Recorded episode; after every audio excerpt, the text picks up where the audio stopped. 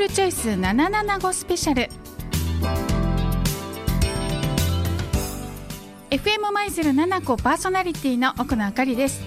この時間は需給温暖化対策のために今できる賢い選択クールチョイス775スペシャルをお送りします。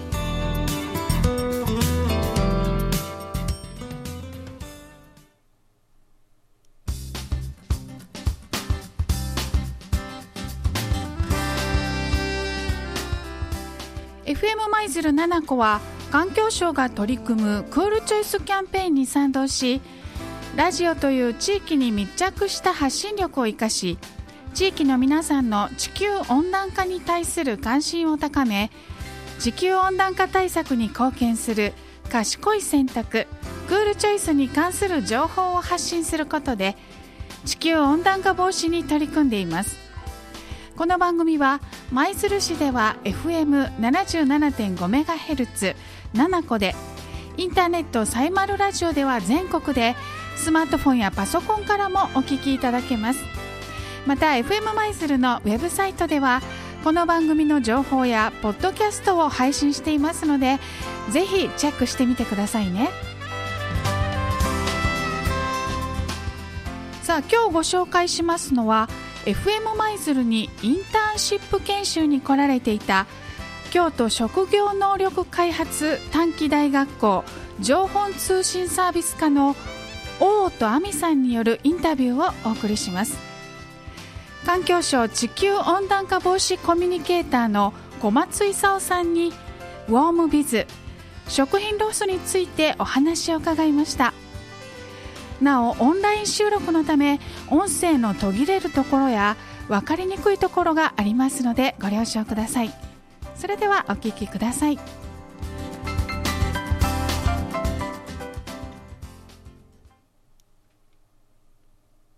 まずですね、ウォームビズなんですけども、最近よく聞く言葉なんですけど、どういったものなんですか？はい。環境省の例で言いますと、平成17年度からですね、冬の地球温暖化対策の一つとして、暖房時のあの部屋の温度をです、ね、20度で過ごすというですね、ライフスタイルのことをウォームビズと言います。日本はですね、あの、ちょっと大きな話をすると、2030年度までに温室効果ガスの排出量を2013年度比で26%を削減するというですね、国際目標を掲げています。冬の部屋の温度をですね、今までよりも下げるようにすれば、実はもう CO2 の削減効果があるばかりではなくて、電気代もですね、節約することにつながります。ウォンビズを実践することによって、まあ、CO2 削減だけではなくて、家庭とかですね、オフィスにとって経済的なメリットがあります。ただですね、20度はですね、あくまでも目安ですので、皆さんの住んでいる環境によってですね、使い分けていただければと思っておりますね。それともう一つ、あの、ウォームビズというのは、温度設定を20度にするっていうことだけがウォームビズではなくて、例えばあの衣食住の「い」なんです。例えばマフラーと手袋ですとか、レッグウォーマーを活用したり、女性の方がよくあの膝掛けとか使うと思うんですけども、膝掛けなのでこまめな体温調整をしたりするっていうのも実はウォームビズの一つです。で二つ目があの食の方なんですけども、このまあ寒い時期にですね、皆さんで鍋を囲んで体をですね、温めたり、室内を温めたりですね、ゆず湯ですとか、生姜湯を飲んで血行を促進する方法もあります。最後にあの衣食住の住なんですけども、お風呂上がりに1枚羽織ったりですか、お住まいのところであの窓に断熱シートをつけたり、層ガラス、あと二重サッシなどで活用しながら、室内にあの冷たい空気をですね、なるべく入れないという方法が、これもあのウォーミズの一つでございます。まずあの身近なところから少しずつ始めては、えー、いかがでしょうかと考えております。そうですね。身近なものでウォームビズが取れるっていうのはいいですね。そうですね。コツコツと身近なところから。ウォームビズなんですけども、働く人って若い方が多いじゃないですか。はい、その中でもやっぱり若い、それでも若い人のウォームビズの実施率が低いのはなんでだと思いますか？私もあの、実はその若い人がウォームビズの実施率が低いっていう資料を実は読んだことがあるんですけども、室内の温度をですね、20度にすることだけがはですね、ウォームビズではないんですよ。無意識のうちに、実は実践してるんじゃないかなと実は考えてまして、まあ、何点かちょっと例を挙げますと、まあ、例えばワイシャツの上にです、ね、ベストを1枚羽織ったファッションとして重ね着をしたりですとか、身近なところでなるほどこんなことがウォンビズなんだというのを気づけばですね、実はそんなに実施率が低いと実は思っていなくて、通勤ですとか通学の時に、例えば一駅分を歩いて体温上昇を測ったりですとか、あとエレベーターを使わないで2階3階でしたら、オフィスまで階段を使って歩くということもあの体温上昇になると考えておりまして、実は同時に運動不足の解消にもできたりっていうんで、メリットがかなり何点かあると思いますね。まあ、先ほども言いましたけども、本当にウォンビズはたくさんありますので、ぜひちょっと堅苦しくならずに、身近なところから実践してみてはと考えていますね。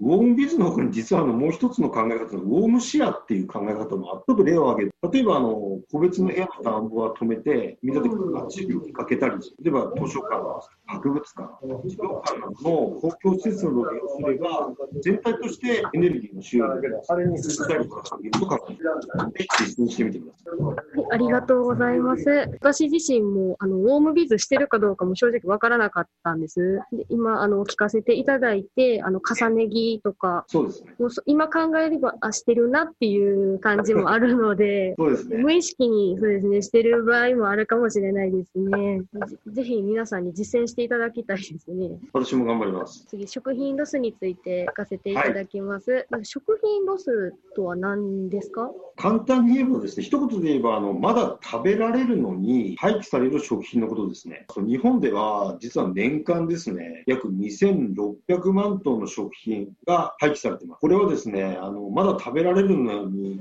廃棄される食品、いわる食品ロスが年間実は600万トン廃棄されてます。で、比較する例を一つ挙げますと、これはあの、毎年あの、世界中でですね、飢餓に苦しむ人たちにですね、食品を援助してるんですも、これ平成30年度の例ですけども、援助の量が約390万トンあるんですけども、約その日本で廃棄される食品ロスが600万トンです。世界の食料援助量の1.6倍のですね、食品が捨てられている。身近な例で言いますと、食品ロスっていうのは、その600万トンっていうのは、国民一人一人ですね、毎日茶碗の入ってるご飯を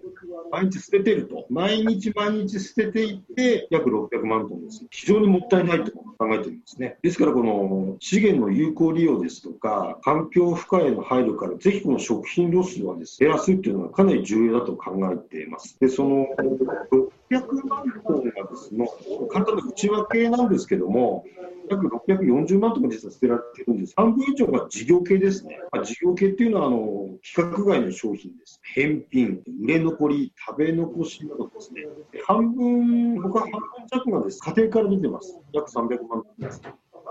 に食べ残しですとか、えー、鉄活の食品そのまま捨てちゃうですとか、あと、皮の剥きすぎによる、えー、発生が主な原因って考えてますね。買い物の時には、まあ、対策としては買いすぎないと。料理を作る時は作りすぎない。で外食の時には注文しすぎないと。そして頼んだものを全部食べきるというのが対策になると考えてますね。今、新型コロナウイルス感染症の影響で、あの外に出られない方もたくさんおられると思うんです。うん、そのため、あの買い物をする際にまとめ買いする人もたくさんいらっしゃるんですけれども、あのまとめ買いすることで、あの食品の廃棄率が高くなったり、あの食べ残しが増えると思うんですけども、何か対策はありますか？本来であれば、買う分、食べる分を買ってきて、なくなったらまた買いに行くというのが基本だと思うんですけども、まあ、今、こういうコロナ禍の状況ですので、人との接触をなるべく避けたりですか、いわゆる3密を避けたりすることが現状ですので、実はこれあの、消費者庁が推奨してるんですけども、少し多めに買い置きをして備えると。食べたら、その食べた分、飲んだ分を買い買い足していく。そして、その中でも賞味期限の短いものから優先的に食べて飲んでいくという方法ですね。このサイクルですと食品ロスを防げますし、防災っていうですね、備蓄の観点からも非常に良いあの考え方だと思います。あとは、あの、そうですね、あの、食べ物をですね、季節に保存すると。例えば、まあ、タッパーで小分けにしたりですか、冷凍で、えー、乾燥させてストックすると。まあ、基本は食材をあの上手に使い切ると。料理も食べきれる量を作るというのが基本だと思いますね。ありがとうございます。そうですね。備える、食べる、買い足す、すごくいい考考えですね。ぜひ、あの、皆さんにもして して実施していただいて、万が一に備えていただきたいですね。そうですね。今回、あの、ウォームビズと食品ロスに関してインタビューをさせていただいたんですけれども、はい。ぜひ皆さんにこれをしてほしいとかあったりしますか？そうですね。あの、今回のテーマでもあります、ウォームビズとか食品ロスっていうのは、今、あの、全世界で SDGs ってあの聞いたことがあることも、持続可能な開発目標というのがありまして、2030年までに取り組む世界の目標、共通目標というのも、今回のテーマでありますウォームビズですとか、食品ロスっていうのが紐づいて関連してますので、ぜひですね、このウォームビズと食品ロスの対策っていうのをですね、こうしていただければと考えています。ありがとうございます。ありがとうございます。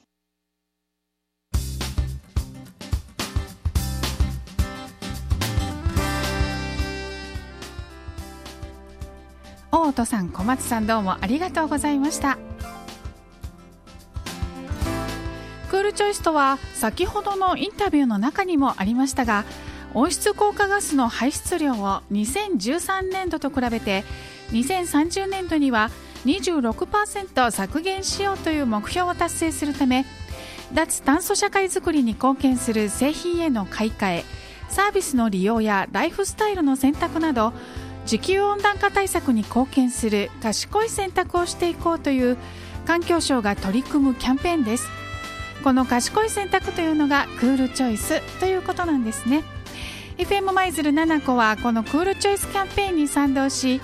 ラジオという地域に密着した発信力を生かし地域の皆さんの地球温暖化に対する関心を高め地球温暖化対策に貢献する賢い選択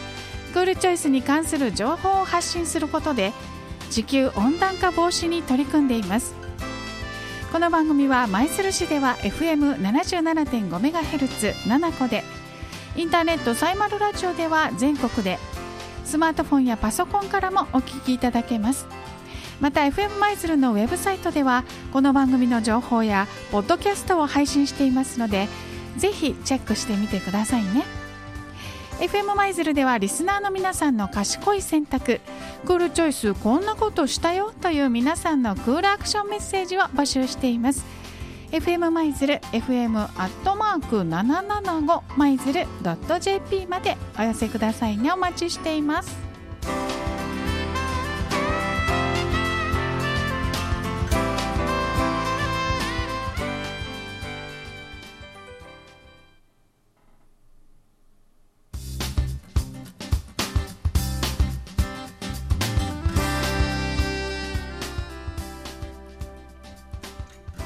この時間は温室効果ガスの排出量を削減するため脱炭素社会づくりに貢献するライフスタイルの選択。地球温暖化対策への賢い選択をしていこうというクールチョイスキャンペーンの情報番組クールチョイス775スペシャルをお送りしました。FM 舞鶴7個では番組へのメッセージ皆さんのクールアクションを募集しています。FM 舞鶴 FM アットマーク775舞鶴 .jp FM アットマーク775舞鶴 .jp までお寄せくださいクールチョイス775スペシャル FM 舞鶴パーソナリティ奥野あかりがお送りしました。